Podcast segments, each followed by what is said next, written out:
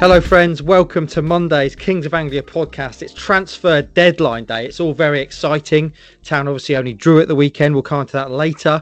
But first of all, as I say, the window is slamming shut at 11 o'clock tonight. We were set to record this earlier today, but Hutchie, he say no. There's too much happening. We let's wait because things are afoot, and I'm pleased we did because things have afooted. um, I am your host, Mark Heath, and with me, the whole damn gang. Um, Andy Hutch Warren, Hutch Hogan. How are you, Andy? Solid, thank you. Very, very, very solid. The fact our websites have been down all day have uh, hasn't stressed me out at all. Not in the, not not in the slightest. So I'm so I'm all right. I've got some sweets that help me out with some stuff like that at the moment. So all is uh, all is good. Hutchie's special sweets. Yep. Yeah, um, we should explain. Uh, typically and grimly predictably on transfer deadline day, it seems to happen every transfer deadline day. We had stories lined up to go, which we're about to talk about, uh, and then the website crashed um, and didn't work. So, unfortunately, those stories were greatly delayed, um, leading to much demoralisation in sports team. And Stu, as a result, is uh, is now walking around with his hood up, and Hutchie's had a Fresh Prince style haircut as protest. So uh, there you go. Your partner in crime, Hutch Hogan, is the Doctor Stuart Watson. What uh, Watto, Stewie, how are you? I'm all right. Yeah, it's a bit soul destroying when our, our tech lets us down on, on days like this. We had it when uh, when Hurst was sacked as well. It seems to know. That was the worst day, if you remember. We had Hurst leaving, Lambert being appointed, all on the same day. We had everything done. We'd even filmed videos. We'd had behind the scenes stuff, uh, and then the web just went. And by the time we actually finally got something online, I think most of the free world knew about Hurst and Lambert. Uh, it was it was demoralising. Always seems to happen though on these big days. But anyway, we'll uh, we'll uh, we'll press on. And the final cog in the Kings of Anglia machine, rubbing his eyes and chewing. I think those are Vimto style sweets. What are they, Rossi? Starburst. Starburst, also known as opal fruits. That will mean nothing to you because you're far Yeah. too young. They are absolutely known as opal fruits. That's, you- that, that's what they are. Are you familiar with the term opal fruits, Roscoe? Yeah, my mum tells me all the time. in my face. You, you won't remember. We're not going to Snickers and marathon bars. We won't bring that up. Rossi, are you tired? Because I, I understand it was the the Ro- the Royal Rumble last night, and I bet you stayed up to watch it because you're into wrestling. Yeah, I did. That's the only time. Like, I haven't watched wrestling as much as I used to. Like, I loved it as a kid. Now I don't watch it as much. But the Royal Rumble, a few of my mates and us, um, we always stay up and watch it, even if we don't know whoever's wrestling in the ring. We go, we don't know who that guy is. We don't know who that guy is. And then there's always a surprise. But yeah, Spoiler alert! Spoiler alert! Who won? Was it was it um, Giant Haystacks? Who? I bet he liked opal fruits. I bet he did. Yeah. Uh, who who did win? Roscoe. oh, I forgot already. What? Uh, Come on. Mem- oh. Edge. Edge. Edge. Yeah, Edge is about Ed. isn't Edge about fifty five now? He's about that. Yeah, he's getting on now. He appears in Vikings. Uh, the actor Adam Copeland. Anyway, I digress. I thought, um, as a way of starting this, kicking us off, um, and with it being Royal Rumble Day, I'd run our names through Wrestling Name Generator to get us going. Now, obviously, Hutchie, you've already got a wrestling name. You are Hutch Hogan. But according to the Wrestling Name Generator, you should also be known as the Electric Warrior. I'm Which- much more into that. Yes, please. Given your your uh, your penchant for niche websites, Electric Warrior seems quite fitting. Stu, you, this is possibly my favourite. You're Flying Funk. Nice. off off the top off the top rope flying funk there um, and roscoe me and you could form a, a disaster themed tag team because you're you're nature hurricane and i i rather wonderfully am fat with a ph fat earthquake so there you go boys a little bit of nonsense to get us started let's get into the really serious stuff it's sexy stuff time it's transfer deadline day town are actually doing things on a deadline day for the first time in a long time so let's get into it. First of all, Inns. We're expecting them to sign a striker. They have done. Previously, Will Swan, the the young lad from Nottingham Forest, was linked, but now they've only gone to bloody sign the next Harry Kane from Spurs. Troy, sick as a parrot, is in the building.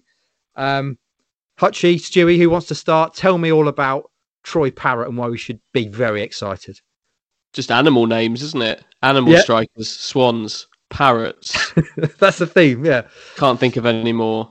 Um, yeah, Troy Parrott on loan, 18 years old from Tottenham. Spent the first half of the season at Millwall. Um, before we go into him in any great depth, we obviously knew that uh, kind of a young striker was was the, the, calling due to the salary cap issues. And if you're going to go and get a, a, young striker from a Premier League or Championship club, th- however this one ends out, I think you're doing quite well to get a full Republic of Ireland international. Um, to uh, if that is your brief to go and sign a, a, a kid from an under 23s team or something like that, you, you, they've done quite well to get this level of one. I, I would say, regardless of how it plays out mm. from here.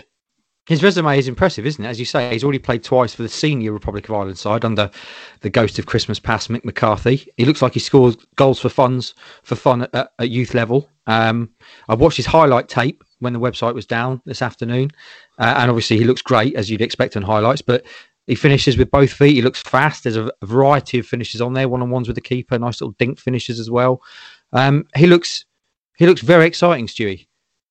Yeah, I think he falls into the bracket of one of these lot of hype at a young age and is maybe just trying to navigate his way through that. If you read all of the quotes about him, um, there was a big clamour for for um, for Jose Mourinho to, to play him more in the first team around I think it was March last year.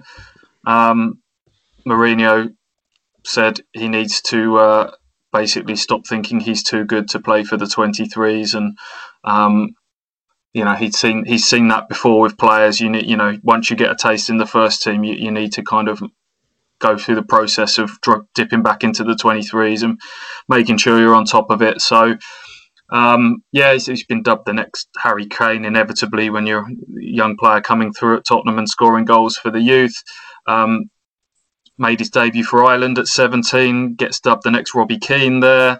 Um, he clearly has got got talent. Um, we can see that from from the clips we've seen and what from what people have said.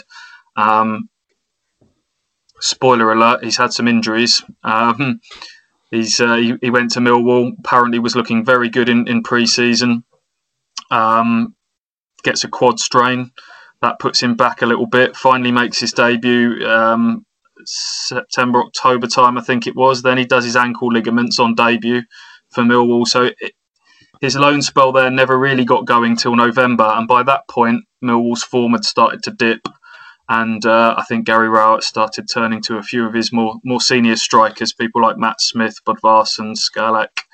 Um, so he, he's kind of been in and out over the last few weeks and Tottenham have obviously decided um, it's in their interest to, to bring him back and, and send him out to Ipswich, where they'll be hoping and he'll be hoping and will be hoping that that he plays regularly and, and scores regularly and, and really kind of announces himself on the scene. Mm.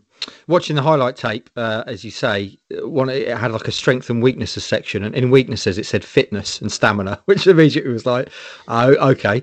Can we clear something up as well? On Soccer Base, he's listed as five foot seven, and yet on Wikipedia he's six foot one. Which is correct? Is he? A... you just have to.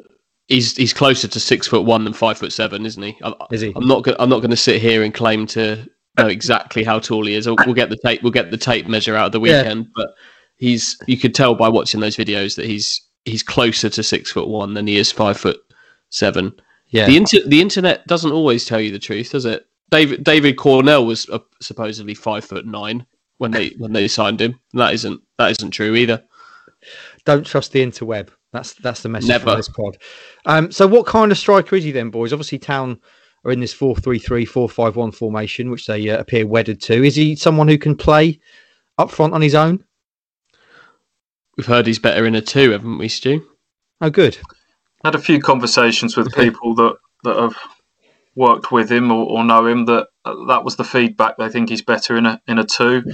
To me, um, the kind of you talked about the weaknesses there. The weaknesses would be his, his work rate needs to improve, and that probably fits in with the kind of too much too soon. Maybe uh, you know he's, he's lost that little part of his game. In, in his interview that he's given to the club, he said he's come here to work hard. So maybe something as the penny has dropped a little bit there. Gary Rowett was talking about, you know, I've had a word with him and he now knows what he needs to do to get games and things like that. So, so maybe this experience at Millwall was kind of brought that home to him. But in terms of his, his ability, he looks like a player that can do a, a, bit of everything. The Kane comparisons are there because he can he can drop deep, he can he can have assists, he can have through balls. It looks like he can he can run the channels bring others into play. And, and he's got goals in him as well. He was prolific for their under 18s at a very young age.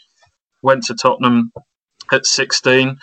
Uh, scored loads for their under 18s straight away. Got sort of fast tracked into their 23s. Had a couple of appearances in the in the uh, in the trophy for them. Um, I think they he may have gone out on loan last year in the January window, but there, there was a rule there that because Tottenham had signed him at 16 from from the Irish youth club that he was at, Belvedere, you have to have them sort of continuously on your books for two years. Um, one of these sort of red tape scenarios. So that's why a loan hadn't happened earlier. But um, there's clearly a lot of hype around this young man. And um, as Andy says, in terms of the market that Ipswich are shopping in at the moment, this is probably about as, as good as it gets in terms of uh, someone who falls under the salary cap and the type of experience they've got. Mm, certainly seems to be top end. Rossi, what do you make of of Troy Parrott? Exciting signing for you? Yeah, I did the same. Looked at his highlight reel. Looks looks right. Um, only thing I knew of him before watching um, his stuff, of course, he missed that penalty against Norwich, didn't he, in the FA Cup for for Spurs. Uh, when I heard the name, I thought, one of the the young lad who missed that penalty. But yeah, you know, 18, you know, do we want to rely on him, rely on him for goals? Like some people go, why not? You know, use our own young players. Mm. A, bit, a, bit, different to that. I I have a feeling that okay, yeah, Tyreece Simpson and all these other guys, but this guy's coming from Spurs. No offense to our youth academy, but we're Ipswich Town Spurs. Spurs have mm. developed some very good players, so it's a different level of striker. And you know, people go, oh, he hasn't scored any career goals. He's not played that much, but you know, he's got a lot of hype. Sometimes you don't want to get too carried away, but I think you know it's a promising signing. It's a different loan to what we're used to, um, which is you know a bit exciting. So I get why people are moaning why don't we use our own youth players, but sometimes you know it is what it is. And that is what it is, one of Ross's favourite phrases. but yeah, as you say, he is he is uh, with all due respect to the, to the kind of young lads at town striker wise, he is a senior international striker. Um, so yeah, certainly a, an exciting prospect. We'll probably come on to the debate about loan players blocking the progress of, of your own in a minute when we talk about Lancaster. But um, in we this will. case, in this case, Ipswich were short of strikers. This is low risk. It, it could be great. It might not work, but they needed another striker, and you know he, he is going to be a caliber above, with the greatest respect, where Tyreece Simpson mm. who hmm. only only really started coming into the professional game fairly recently as a young man, and and the likes of Zach Brown and others are at. This is um, this is a man with two international caps to his name and played the first half of the season in the championship. So um, got absolutely no problems on that score with this one. I'm also pleased to see he's rocking a Heath look from the mid 90s, the shaved eyebrow, bringing that back. Um, so clearly he means business. Boys, it's now 10 to 5 on Monday. Um, so there's still a few hours left in in the window. Um, in terms of ins in this window, Josh Harrop, uh, obviously then sidelined by COVID, Luke Thomas, and now Troy Parrott. Are we expecting any more ins in this window for Town? Hutchie? Famous last words, um, but I, would be very surprised um, I'd be very surprised if there were. I imagine most people will probably be listening to this after the window window is closed, so mm. we might start to look a little bit silly. But from what we're hearing, no, I don't, I don't, I don't think there's going to be any other significant ins for Ipswich today. Mm. And with that being the case, then Stewie, uh, the aforementioned Harrop, Thomas, and now Parrott, how do we assess that that business for Town in in January? At risk of sitting on the fence, time will tell. We still haven't seen Harrop play yet. There's some fitness injury question marks hanging over him. You know, obviously, no one knew that the COVID was going to hit him days after signing, but he's now probably done not a lot for 10 days. So that's kind of pushed his progress back a little bit further. How long before he gets up to speed? Looking forward to seeing what, what he can bring.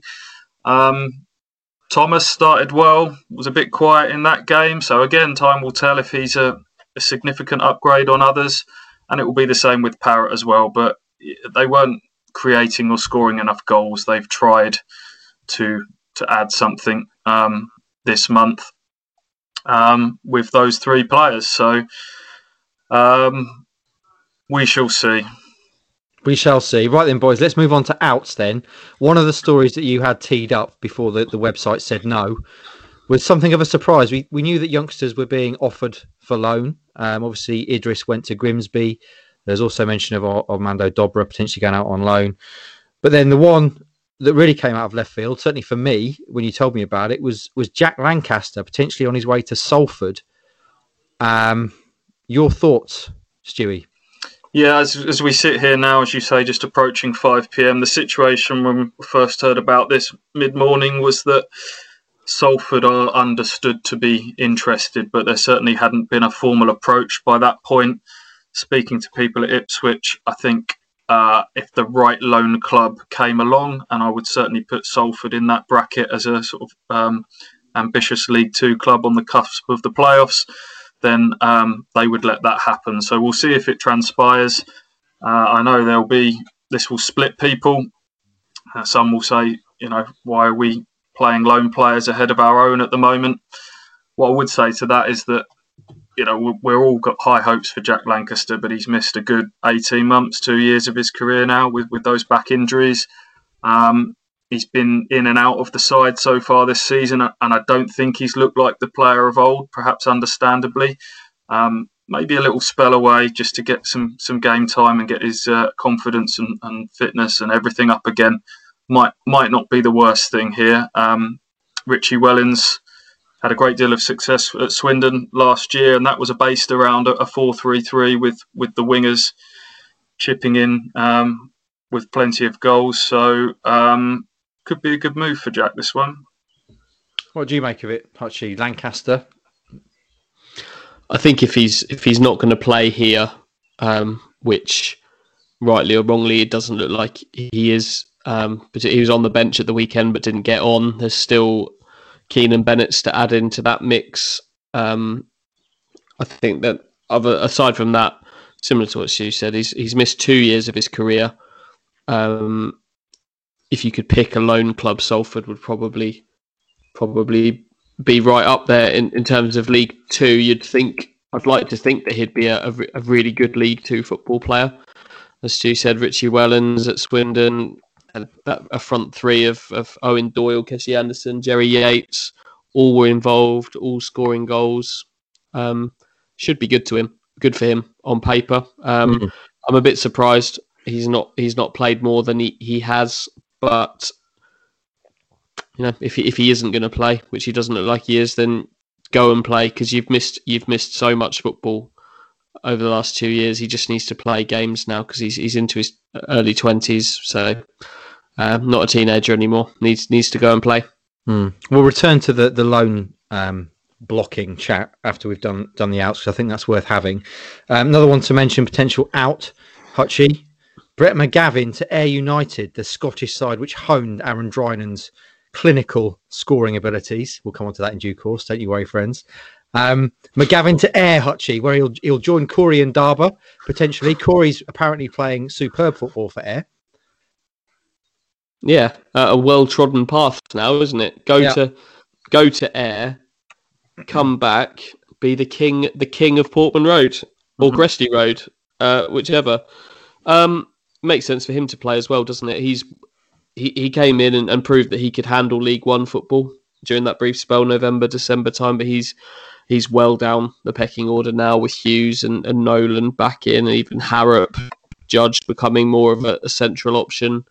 Um, so yeah, he needs to go and play as, as, well. They're, they're of an age now where under twenty three football is, is no is no good for you. Hmm. Um, mm. Go go and play men's football, and he can go and he can go and hang out with Corrie. Be, they'll uh, they'll have a great time, I'm sure.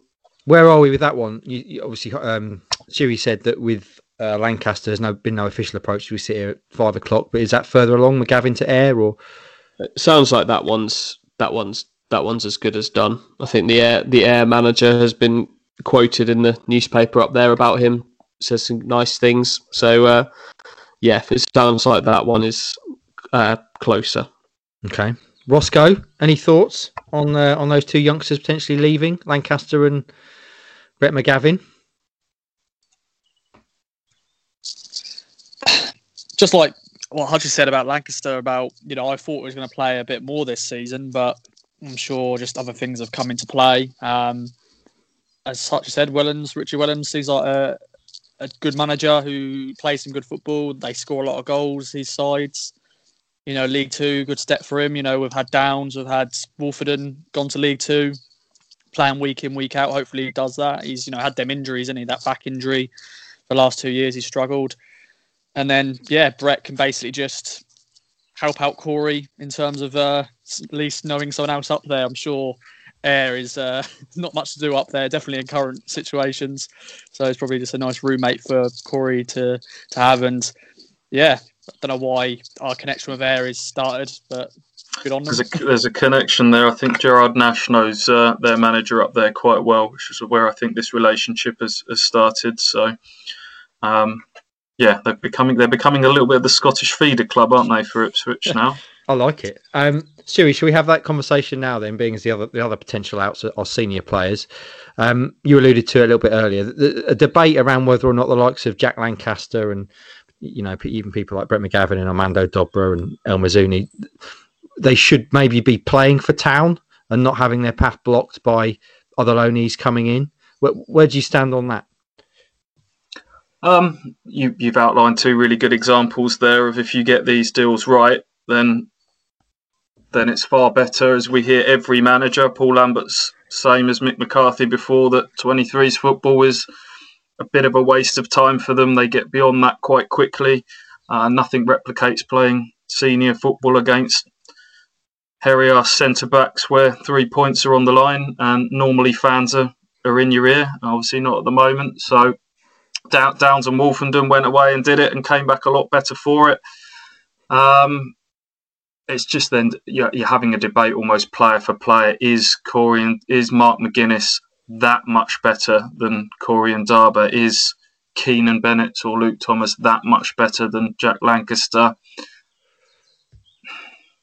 I think the Jack one's a little bit different. He he's probably the most advanced, and we've seen him come in and do quite well in the championship. But the injuries kind of cloud that one a little bit. I think now Ipswich need sort of players that are that can hopefully do it right here and now. And um, I think Jack just needs a little bit of time to kind of build himself back up again, possibly.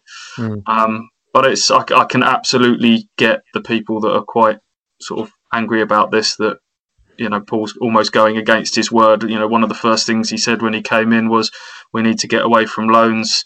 I'm not going to have people blocking our own players' progress again, and, and yet here we are.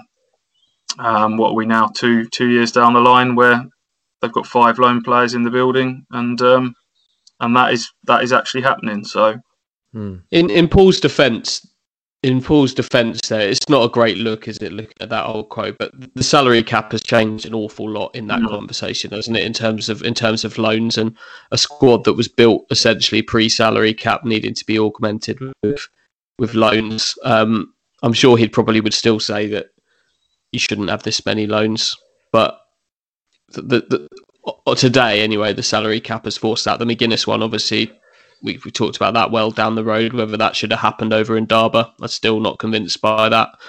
Um, Bennett's, we've seen flashes, but not enough necessarily to put him ahead of Lancaster.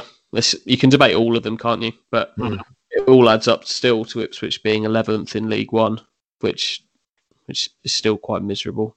Makes me miserable.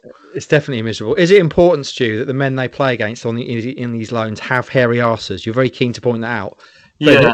In in the days of the modern football, there's probably quite a lot of waxing that goes on. So that's a good point. Yeah, not in no. not in League Two. You're not waxing. you're not waxing in League Two. Yeah, I hope that somebody is employed, for example, to kind of um, do a bit of research on that. Kind of maybe go through go through the squads.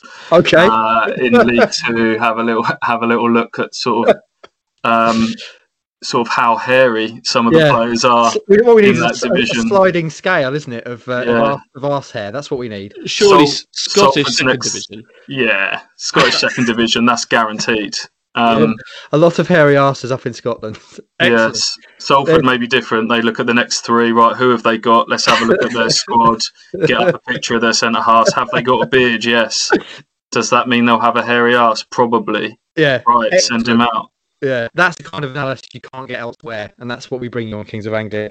Um, other out Hutchie. Uh, I mentioned senior players Toto Nsiala um, being linked as well. Brings up to speed on that.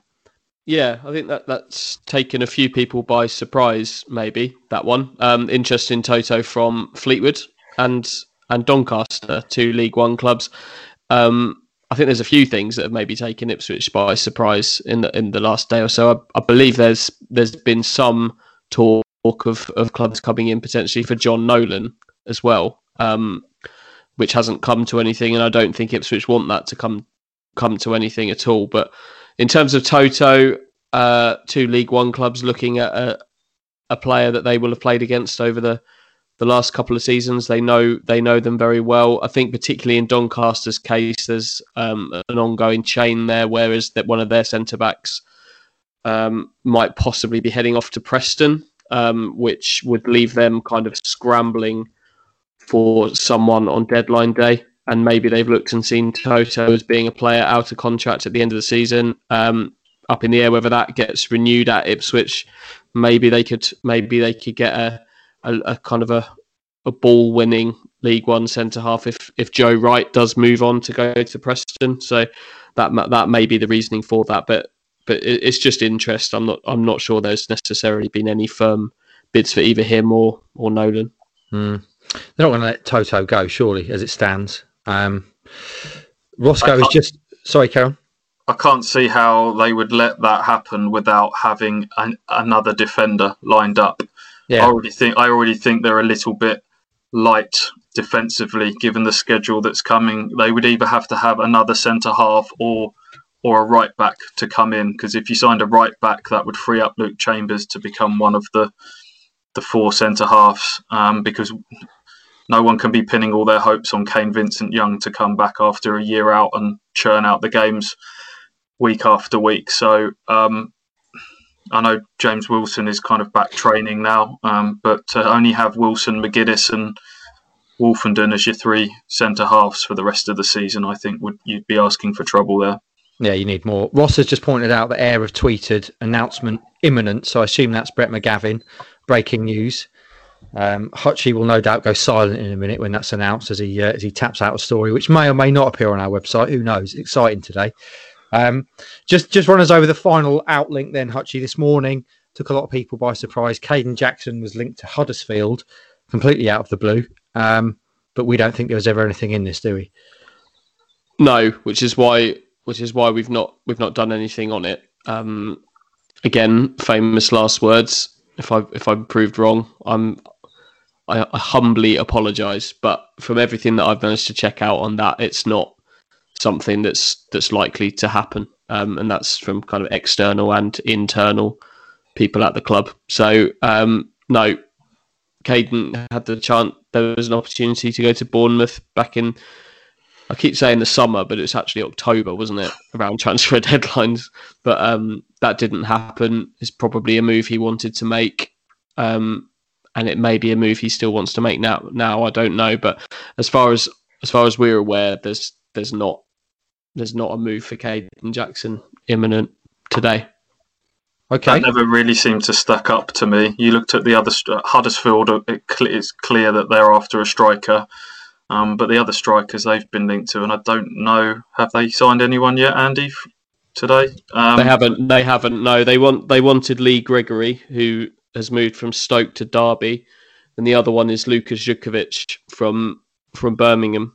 Um, So, I mean- are very different, aren't they? Yeah, that's what you know. You look at those two players; they're experienced, physical championship strikers. Um, I don't. I'm not sure that Kayden Jackson necessarily fits into that bracket. So that that had alarm bells of maybe someone just kind of chucking his name in to see if that might stir up something uh, on on deadline day. So um, yeah, that was a conscious decision for us not to just kind of publish the report and then have to knock it down ourselves uh, a few hours later. Hmm. So then, boys, that brings us to the end. As I say, it's five o'clock now. There's still a few hours left in the window, but that's our best estimation of what we think is going to happen in terms of ins and outs. So, listening to this tomorrow, Tuesday, um, hopefully we've been pretty much spot on there. What can we conclude, boys, finally, from the fact that business is being done? Obviously, Paul Lambert has been under pressure. We've called for him to lose his job, and yet it's highly unusual for a manager to be allowed to do make moves in transfer windows and then potentially be binned off. So can we can we draw anything in terms of Lambert's short to medium term future from what's happening at town today? Um, I wouldn't read too much, and I wouldn't go as far as saying, well, they he's he's signed a player on deadline day, therefore it's impossible that he gets sacked in the near future but I'm also not saying that that's going to happen. I've had more conversations um, since the weekend with, with various people at the club, and they insist that the situation is as what it was before. That Marcus Evans puts a lot of stock in players coming back from injury. Yes, they're back now, but they might need a few more games to, to get fully up to speed. The likes of, of Norwood and Downes, that Harrop obviously still hasn't played for him yet. That there's now going to be Troy Parrott in the mix. Um, it's very easy for us to sit here and say, "What are you doing?" It's the everyone can see how this is all unfolding. It's the most obvious decision to make. I guess from Marcus's point of view, he's probably looking at there's a cost involved with with sacking Paul Lambert, a hefty cost. Cost. The five year contract will have, I know, has clauses in it, but it will still still involve a, a payout. You've then got to pay for for another manager. Um, so it's, the situation is exactly what it is with with Paul Lambert, as we discussed in in the last podcast. I don't think he's, you know, he's not going to go this week, but every every bad result will will kind of make it more likely, I guess, in Marcus Evans' mind. I don't know when that tipping point may or may not come. Hmm.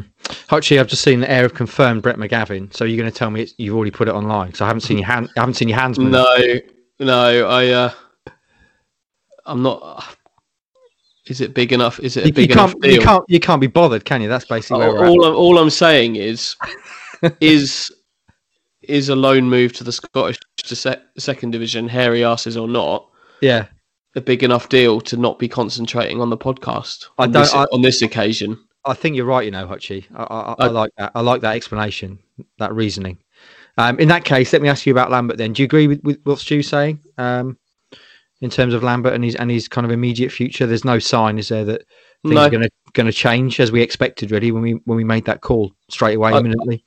I can't remember after which game it, it was. It may have been the week the week after the, the Swindon game. It was the week before the week before they went to Burton. We did we did a story outlining that Lambert's job isn't under immediate threat for these reasons, and she's just outlined those. And Mm. everything everything we hear is is that is that things haven't things haven't changed. Um, a- and with this football club, ultimately, you can't get inside Marcus Evans's head, and he's the man that makes this decision. I'm not convinced he shares his true thoughts and working with even even his closest of advisors necessarily all the time. I think his hand is very close to his chest, keeping those cards nice and tight, and uh, it's on it's on him when he on him when he plays them.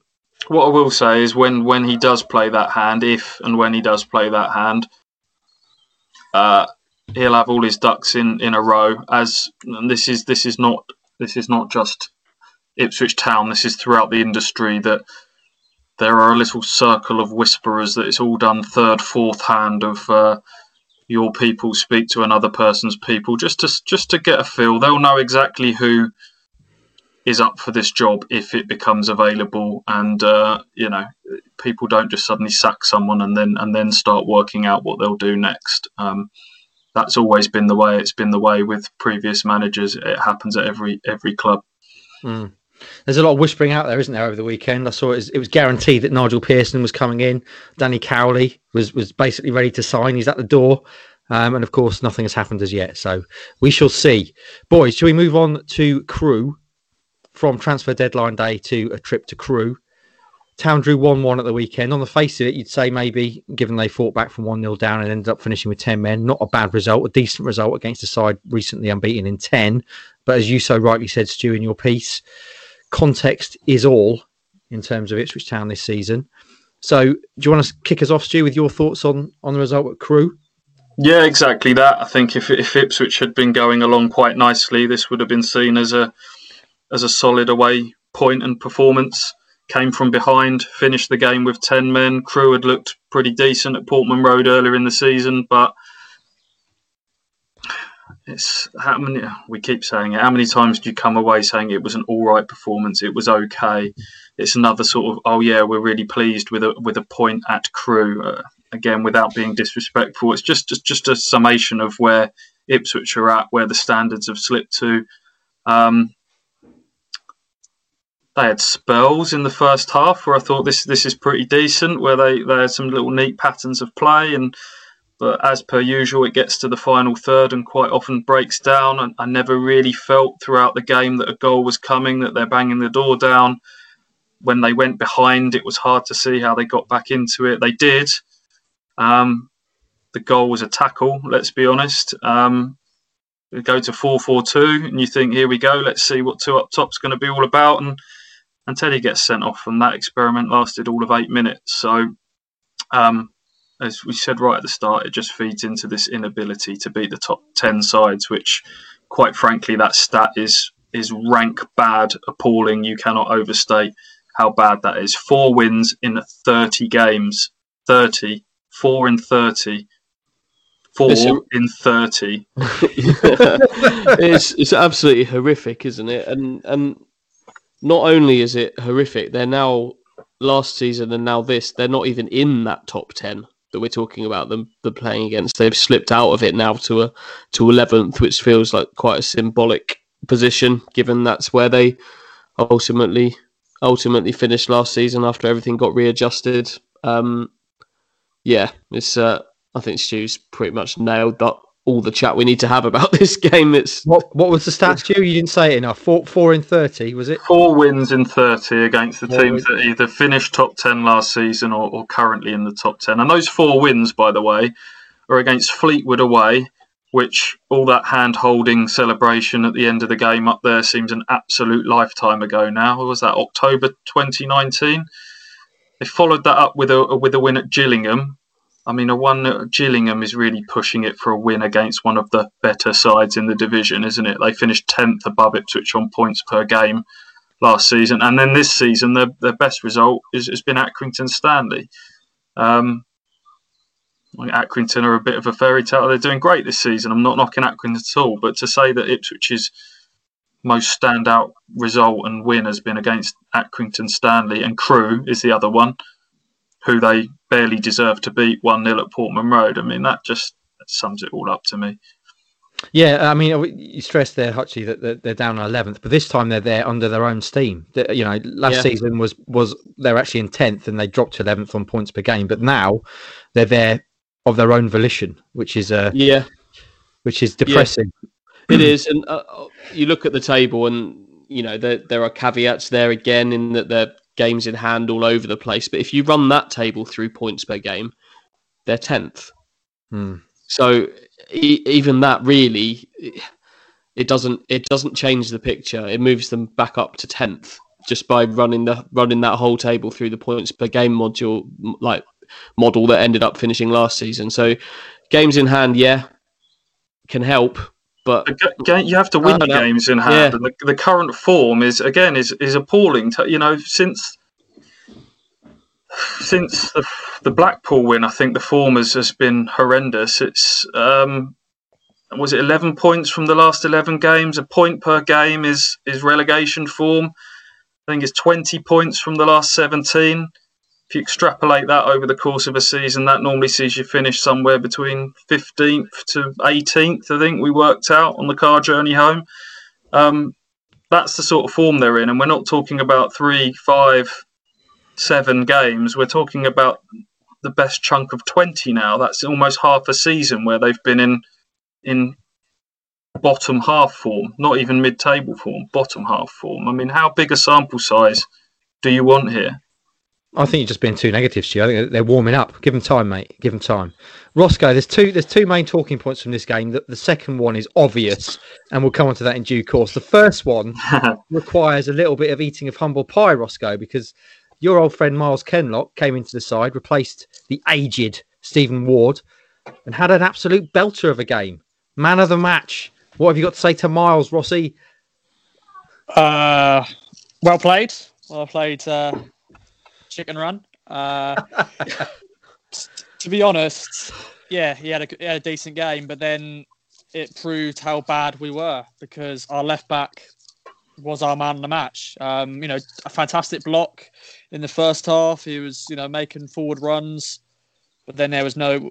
Our final third play is just dreadful, and we we can't score from set pieces. Like we had like four corners, didn't we, in like the first 10, 15 minutes? I was thinking, just somebody head this. Like, of course, you know, I'm used to like as a fan, I've been used to having defenders like Smith, Berra, McAuley, Delaney, De Vos back in the 2000s. But I just feel like there's. I just never feel like we're going to score. Dozzell, you know, I just I just wish he can just put in a perfect ball and someone's going to head it. You know, McGuinness. Can you count that as a goal from a set piece? I don't. You know, yes, because it was, but I don't know. It's Burton Albion bottom of the league, but uh, you And know, deflection. deflection and all that stuff, all that jazz, as I say. Um, I just, yeah, You're just right about set pieces. If you if you're not crea- if you're not creating loads from open play, then you can at least you can kind of hide that a little bit if you can be strong from set pieces. We saw it at the World Cup with England um, that set pieces can be massive. I think at this level they, they could they should be massive as well. They've got Dozzell's got technical ability. Judge should be able to deliver a corner. They had the wind heavily at their back. I don't know if the the television the, the iFollow footage showed it, but first half they had the wind heavily at their back, and uh, they just didn't take advantage of those those set pieces. Um, so, yeah, that that's that's a big thing for me. Mm, I think Maybe we have to hope that Harrop could be the answer to that Mm. potentially. Um, his his uh, his time is up. He's available. He could possibly be training with them tomorrow. So hopefully that could be some answer to that because he's he's he's supposed to have a really good delivery. give it give it time, Hutchie. Let, let's see him get on the pitch first. He, he might rupture his, his liver tying his shoelaces tomorrow, first day of training. That's the way things go at town. I think Steve Mellon, um, one of our regular listeners, said there was something to the effect of 110 corners um, since town last scored. I think that was the stat off the top of my head from a corner, which is which is fairly depressing. Um, obviously, there is one massive thing we have to talk about from the game, but let's just get over the Teddy Bishop red card as well. Was that fair? Rossi, do you think? The two yellow cards for Uh, Teddy? I can't remember the first one because I, I, I didn't know he had it. You'd switched off. yeah, I switched off at that point. Um, yeah, yeah, I think it was fair. It's a bit silly for him. He should have known he was on a booking. You know, going into that sort of tackle, didn't really need to go into that. Really, um, you know, I wasn't complaining. Um, I think I was very much switched off at that point. I was just like frustrated as ever. I think we, it was a better performance. I, I was actually excited for the first ten minutes. I thought, wow, we're actually attacking. But then there's just there's no fr- threat in the box, and I just like get frustrated when I watch it. I was like, just cross the ball and just somebody create something. Um, but yeah, I think it was fair, and it's not good in terms of our back-to-back games. We've had two red cards. Something kicking off in your house, Stewie? Is that? Yeah, that you all right? picking up on that? I don't Yeah. know what's going on. sounds like sounds like she's strongly disagreeing with Ross, Sorry. which would, would, wouldn't be the first the first time that someone has. Boys, we can avoid it no longer. Under normal circumstances, I would have obviously started the show with this next piece of news, but the scorer at the weekend, Drisnaldo, Driniesta,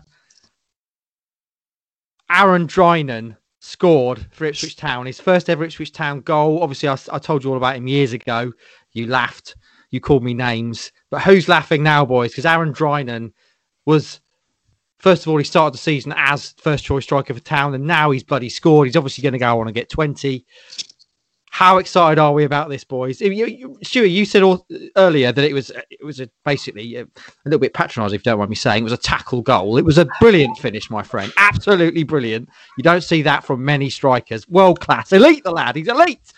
Um, Hutchie, you spoke to you spoke to Drizzy after the game. Um, uh, how was he, the boy? Because obviously, you know, he's he's he's the, he's the next big thing.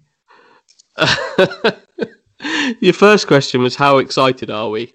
Yeah, um, I'm buzzing. He was buzzing as well. I, I think you're I think you're quite excited. Um, yeah, he was very happy. He was he was all smiles.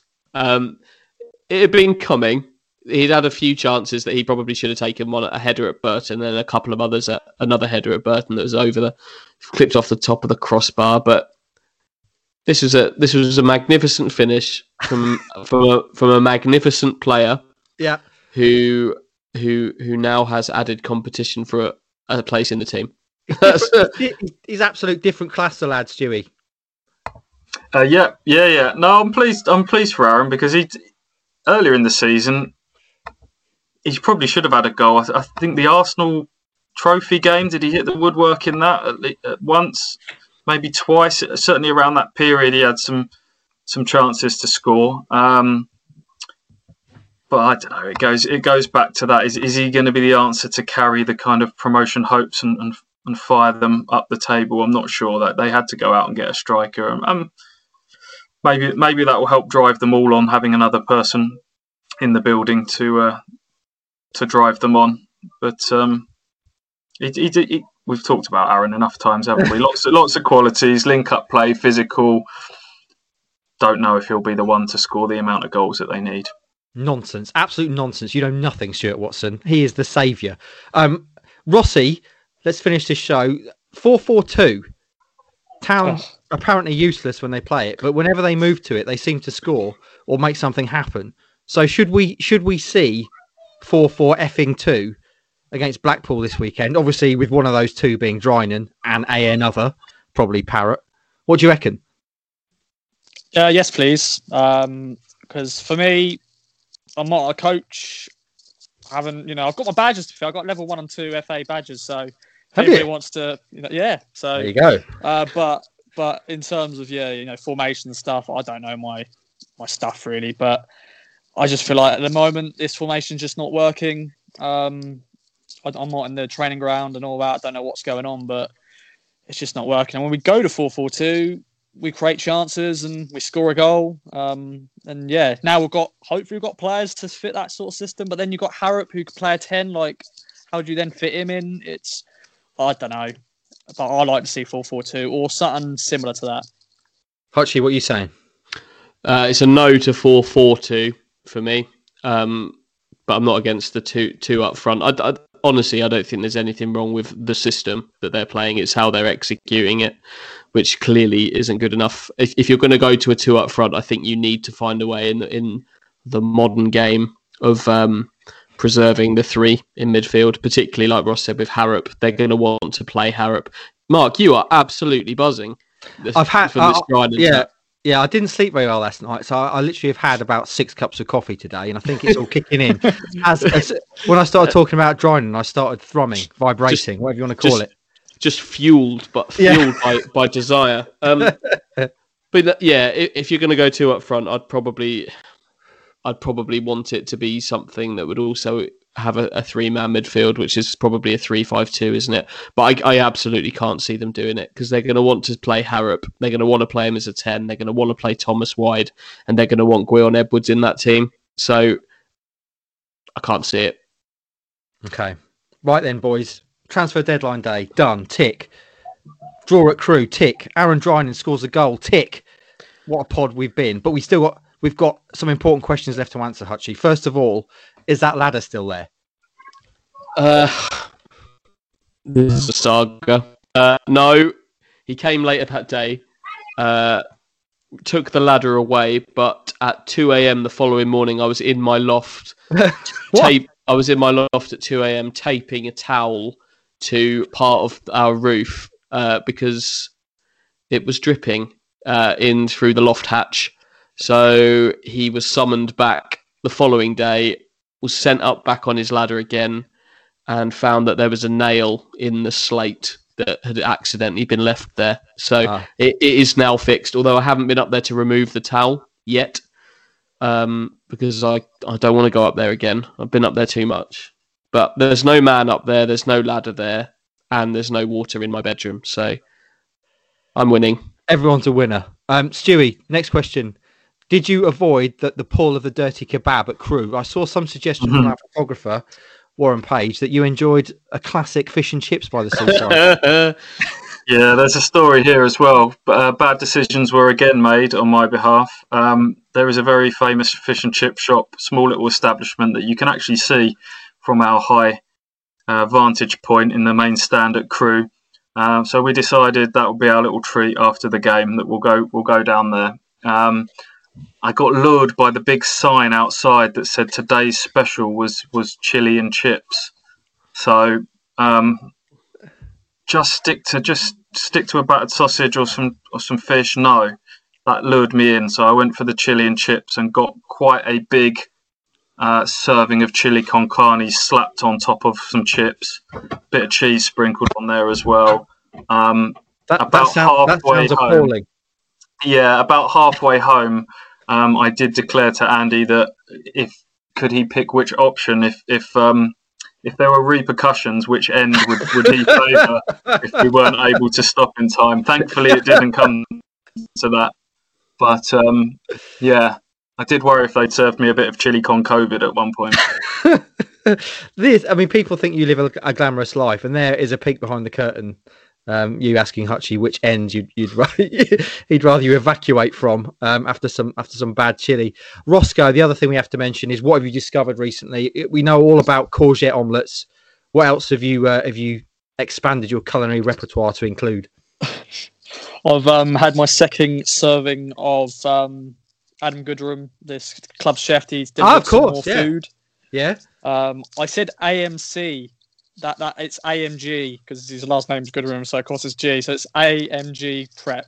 So that's that's me um, saying it right this week. But um, yeah, I've got a beef brisket, a chicken schnitzel, and a Thai fish cakes. nice. So, yeah, so you're not you're not doing you're not doing any cooking at the moment. You're just you're just buying it in. No, no, I'm you know I'm because I'm having because I, I get three meals and Sash gets the other two. She she Yeah. takes it to work, and then when she she has to stay over with her work, so when she's doing that, I then eat that. So 'cause I'm terrible at cooking. I can only do my courgette omelets and stuff. That's what that's pretty much my. If you come round, that's probably what you're going to get, an omelette or something. Nice.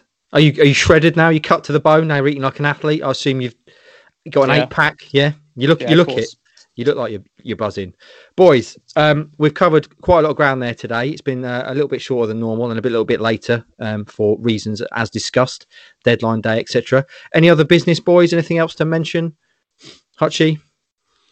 Um, just to round off the discussion, I opted for Stu to do his ablutions from the bottom end rather than the rather rather than the top due That's a, to con- that's a controversial option. I've got to say. Uh, well, it's sure- just he keeps it he keeps it more to himself if he does it sort of bottom wise. Whereas from where- whereas from the top, it's going to leave me having to clean having to clean the car, isn't it? So I love the thought process. I, I also love the term. He keeps it to himself. he does a, a little bit, a little bit. Self-contained.